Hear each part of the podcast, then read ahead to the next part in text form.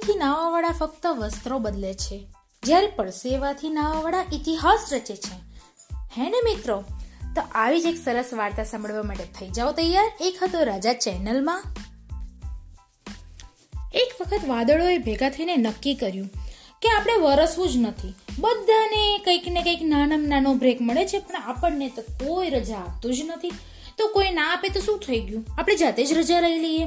એમ કરી અને બધા વાદળોએ ભેગા થઈને નક્કી કર્યું કે હવે આગળના દસ વર્ષ સુધી આપણે વરસવું જ નથી.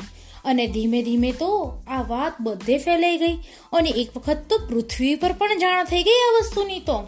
અને પછી તો ખેડૂતોને ખબર પડી કે ભાઈ વાદળ તો વરસવાના જ નથી અને જો વાદળ ના વરસે તો વરસાદ ક્યાંથી થાય? અને તો પછી વરસાદ ના થાય તો પછી ખેતી તો નાશ થઈ શકે. તો પછી આપણે શું કરી શકીએ? તો પછી હવે આ બધી મહેનત શું કમ કરવાની? તો એ લોકોએ પણ પોતાના હળ ને બળદ અને બધું જે કંઈ ખેતીનો સામાન હતો, બધો સાઈડ પર કરી દીધો અને બધા બેસી ગયા શાંતિથી આરામ કરવા માટે. હવે એમાં એવું બન્યું કે એમાં એક વ્યક્તિ હતો, રામુ કરીને. એ એ પણ ગરીબ જ હતો અને ખેડૂત જ હતો.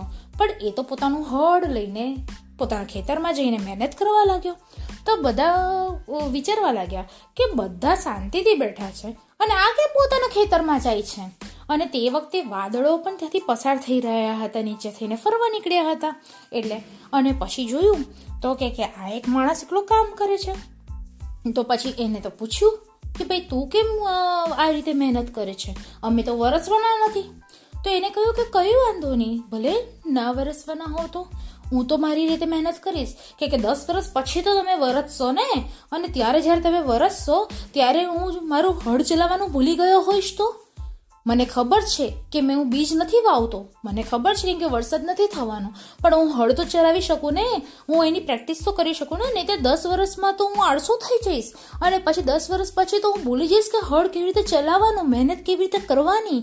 તો આ સાંભળીને વાદળને તો નવાઈ લાગી અને એને તો આ વાત જઈ અને બીજા વાદળોને કહી.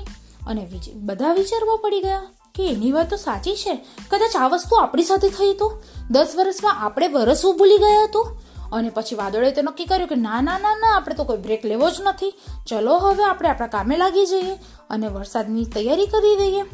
તો મિત્રો, આપણા જીવનમાં પણ અત્યારે એવો જ સમય ચાલી રહ્યો છે કે કોરોનામાં ઘણા ઘરે હશે. ઘણા વર્ક ફ્રોમ હોમ કરી રહ્યા હશે, છોકરાઓ ઘરે ભણી રહ્યા હશે.